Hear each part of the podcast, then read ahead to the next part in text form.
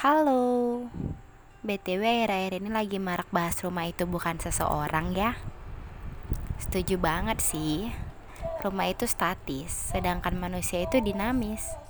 Seseorang yang kita kenal baik bahkan kita percaya bahwa dia adalah tempat pulang Bisa jadi tiba-tiba hatinya berubah. Mungkin di situ awal di mana tempat pulang tidak lagi menenangkan dan menyenangkan.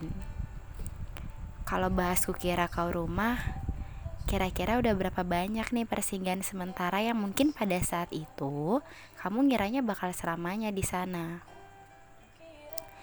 Ya, tempat terbaik untuk pulang memang diri sendiri sih. Jadi, pesanku nih ya untuk teman-teman di luar sana tapi hatinya di dekat sini, ya. Hmm, seerat apa pun hubungan kamu dengan seseorang yang kamu anggap spesial, dan bisa menenangkan, jangan pernah menjadikan kehadirannya jadi pembuat jarak untuk kamu dengan dirimu sendiri. Jangan abaikan diri sendiri ya. Diri itu rumah untuk pulang yang kadang gak selalu dengan senyuman.